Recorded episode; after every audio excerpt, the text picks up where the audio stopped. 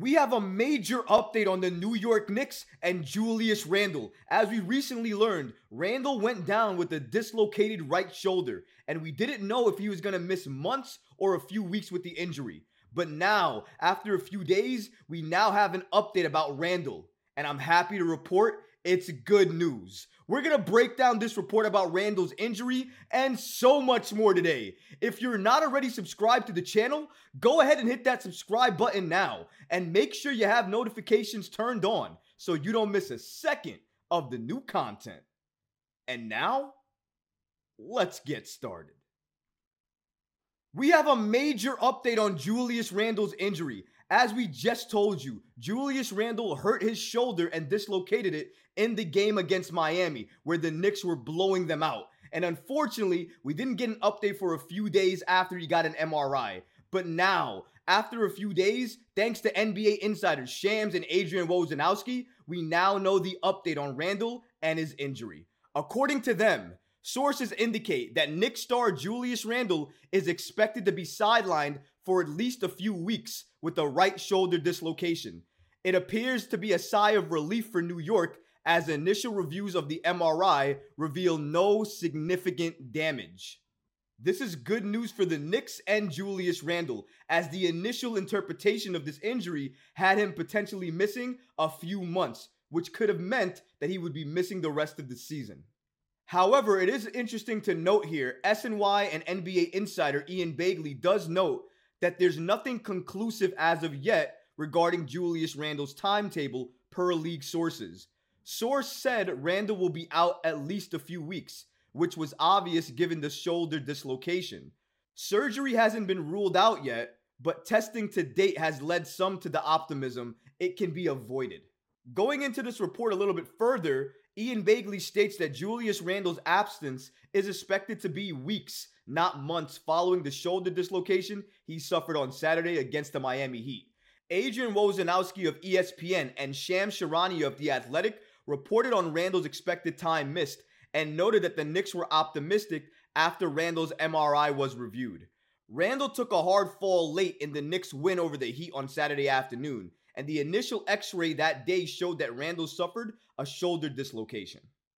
Shout out to Ian Begley, Adrian Wojnarowski, and Shams Charania, all great NBA insiders giving us the latest updates on Julius Randle and his injury status. I gotta say, this is the best case scenario for the New York Knicks if Julius Randle does not need surgery and is only gonna miss a couple of weeks. Because at the time when the injury happened, it was projected that if it was really bad, he could miss the rest of the season. So to go from that to potentially missing a few weeks is absolutely good news. I said it in the last video and I'll say it again.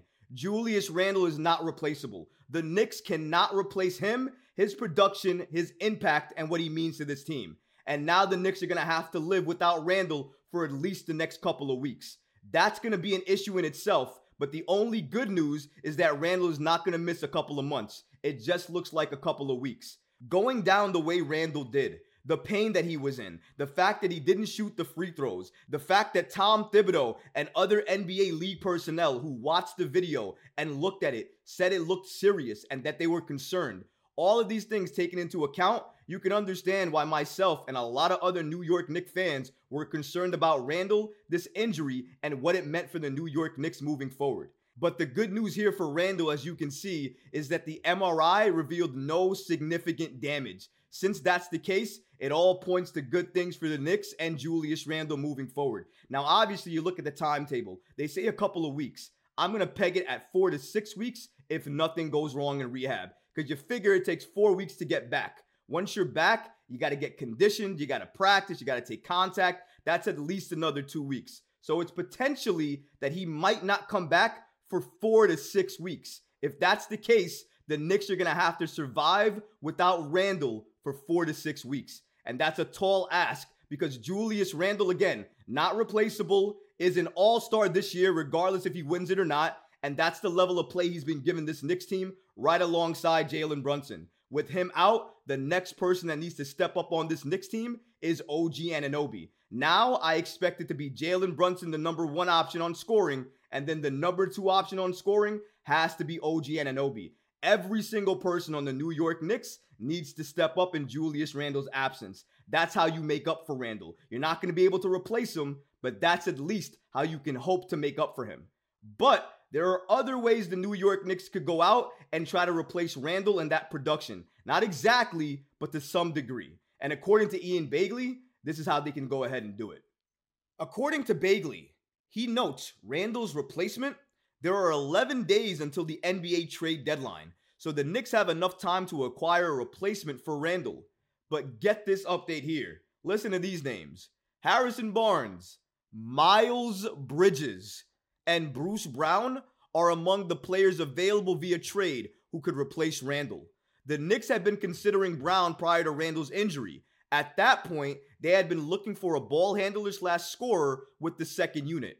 They also had been in touch with some teams on a backup big man in case Isaiah Hartenstein's Achilles injury forced him to miss additional time.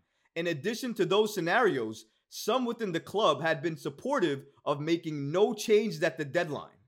Given the situation now with Randle, according to Begley, maybe the Knicks now push harder for Brown, a player who already had significant support within the organization. Miles Bridges and Barnes would also help the Knicks in the short term. It's unknown if Sacramento would make Barnes available. They are obviously trying to win games. Bridges is attainable from Charlotte, but Bridges' 2022 felony domestic violence arrest and subsequent plea of no contest would presumably factor heavily into any consideration given to Bridges. All right, hold on for a second. Now, listen, shout out to Julius Randle. I hope he gets better. Yes, we need more help. We needed more help before Randle was injured, so we definitely need more help now after Randle is injured. I definitely agree with that. But look at the names that he's mentioning. Some of the names we've never seen before. The only name I recognize on that list is Bruce Brown, because that's the one that's been most consistent. So for that one, I can entertain and we can talk about. But for the other names on that list, I got a bone to pick with some of those names, and we're going to address them right now because there is no way and I don't care what you're going to say about me in the comments. I don't care about the other players that got away with it. I don't care what happened 20 years ago. I don't care. You can say it till you're blue in the face in the comments at your phone. You can scream at me if you want to. I'm going to be very blunt when I say this. I do not want Miles Bridges on this team. I don't want him. I don't want that man on this team. You want to know why? Because I don't care how good of a basketball player he is. I don't care what he can do for this Knicks team. I'm a man of values and principle. And I am not going to jeopardize my principles and what I believe in to sign a player who could have an impact with all of these allegations tied to him. I am not going to do that to myself, my team, or my fan base. I would never put anybody through that. I think the Knicks know better, and they're not going to do that. I get the name. I get the understanding that he could help a team given his skill set in the NBA. But for me, some things are more than basketball. This is one of them. This is missing a human element aspect of things. I remember the things that I read and the stories. If you haven't, I urge you guys go hit the Google machine and research why I don't want this guy on our team. But please understand, I'm saying it for a very good reason. I do not want Miles Bridges on this team. Mikal Bridges, you can sell me any day of the week. But that other Bridges guy in Charlotte, keep me away from him every single day. Don't want him on this Knicks team. He's a cancer. Don't want him. Next on the list is Harrison Barnes. Now, Harrison Barnes is actually having a pretty good season for the Kings. Not a great season, but pretty good. I can understand why he would be made available. They have a lot of young players over there. I'm not saying they don't need him. He's definitely a veteran over there. He has veteran presence. He's still playing very well, as I stated. But if they're looking to get more young, they want more pieces, and potentially they can get something significant back for him, I can see them moving him. Although, I don't know if the New York Knicks would make that move because they don't necessarily need him. Now, if he's available and he's available for the cheap, maybe the Knicks make a run for him because in the short term, he can definitely help. But once Randle comes back, I don't see him helping that much more. Maybe he gets a couple of minutes off the bench, but I don't know if the Knicks want to make a move for a player like that who's going to come off the bench. And I don't even know what the assets would likely have to be in order to get that player. So, would you really want the Knicks to go after a player that might be short term and give up assets for them? Because I don't think that makes sense, in my opinion. I wouldn't go after him The only player on this list that I would go after is Bruce Brown. And the only reason I am even mentioning his name is because I know internally, like Ian Begley stated, that a lot of people support Bruce Brown coming to the New York Knicks. I know he's the Tom Thibodeau favorite. I know he's going to give me defense. I know he can shoot the ball, so he'll help with spacing as well. So that's why I can justify that move a little bit more. And out of all the names on this list, the only player, if I had to make a choice, would be Bruce Brown. That's the player I would add if I had no other choices besides the one on this list. But honestly, there are other players on the board not mentioned here by Ian Begley that probably fit the Knicks better that they should look at and go after. And again, I say these names till I'm blue in the face, but I'll continue saying them.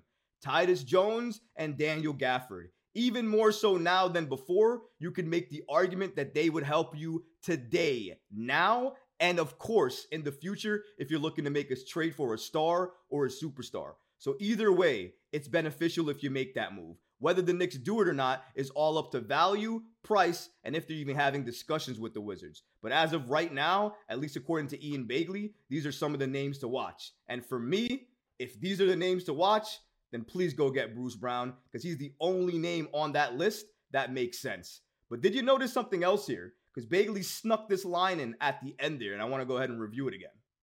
In addition to those scenarios, some within the club had been supportive of making no changes at the deadline. You want to know why that is? Winning changes things. When you win, when you win dominantly and consecutively, and you look like one of the best teams in the entire league, yeah, it's going to change your original plans. So maybe you had original plans after OG Anunoby to trade for maybe two more players or one more player. But guess what happened? you started winning a lot. You started dominating teams bad. You started blowing out teams increasingly. When you do that, it changes where your plans are going to be and where you're looking to go. So I absolutely believe before the Julius Randle injury, the Knicks were going to stand pat and make no other moves besides OG Anunoby and maybe look at the buyout market and see if they can get another player that is impactful there. But the Randle injury, I think, forces them a little bit to make a move, more so than they wanted to before. Whether or not they do or not is up to Leon Rose and the New York Knicks. But that's not the only thing they can do, right? There are other things they can do. If they don't want to make a move, they don't want to trade, they want to hold on to their assets, then the other thing they can do is they can go ahead and push for staying pat. According to Begley, in the wake of the injury, the Knicks had considered sticking with what is currently on the roster. In this scenario, they would presumably move Quentin Grimes or Josh Hart to the starting lineup and rely heavily on their eight healthy rotation players. OG Anunoby would move to the starting power forward spot. Against bigger teams, the Knicks could also turn to Jericho Sims. Evan Fournier becomes a more viable option if the club needs extra shooting off the bench. The Knicks would have absolutely stood pat had Randle not gone down with an injury. I absolutely believe that because winning changes you when you look this good after the OG Anunoby trade and you have such good chemistry, do you want to make a move that potentially ruins that? And I think that's exactly where the Knicks were at. But now with the Randle injury, it might force them to make that trade. And I think it should because honestly, they needed to make a move before the Randle trade. Now I think it puts it even more in perspective that they must make a move because if they don't, it's going to be a real struggle without Randle for the next few weeks. Now, again, like Begley stated, they could stand pat. And I think for the next couple of games, they will do that just to see how things look, how the offense is flowing, and if they keep winning. And if they keep winning, they might actually stand pat and wait for Randle to come back, wait for Mitchell Robinson to come back. But if they lose some games, lose close games, or start getting blown out, that's going to change their dynamic and their direction, and they're going to probably make a move after that.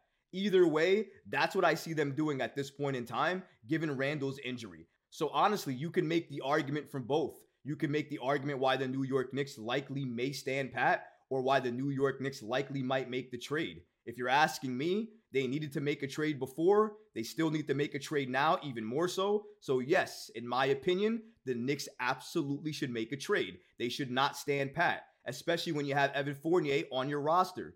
Take him, trade him, and get another player of impact on this roster that can help stabilize this offense until Randle can come back. And then once he comes back and he can be worked back in the system, then we could take it from there and see what we want to do. But I think that's the direction the New York Knicks are going to go. They're going to wait. They're going to see how this Knicks team looks without Randle. And then based off of that play, they're going to make a decision. But what about you guys? What do you think about this major update on Julius Randle and the fact that he avoided significant damage? Let me know in the comments below, guys, because honestly, I would love to hear from you. But that's going to do it for this episode. I hope you enjoyed it. And if you did, go ahead and smash that like button, leave a comment below, and of course, guys, please subscribe to the channel. Until next time, Knicks fans. Peace.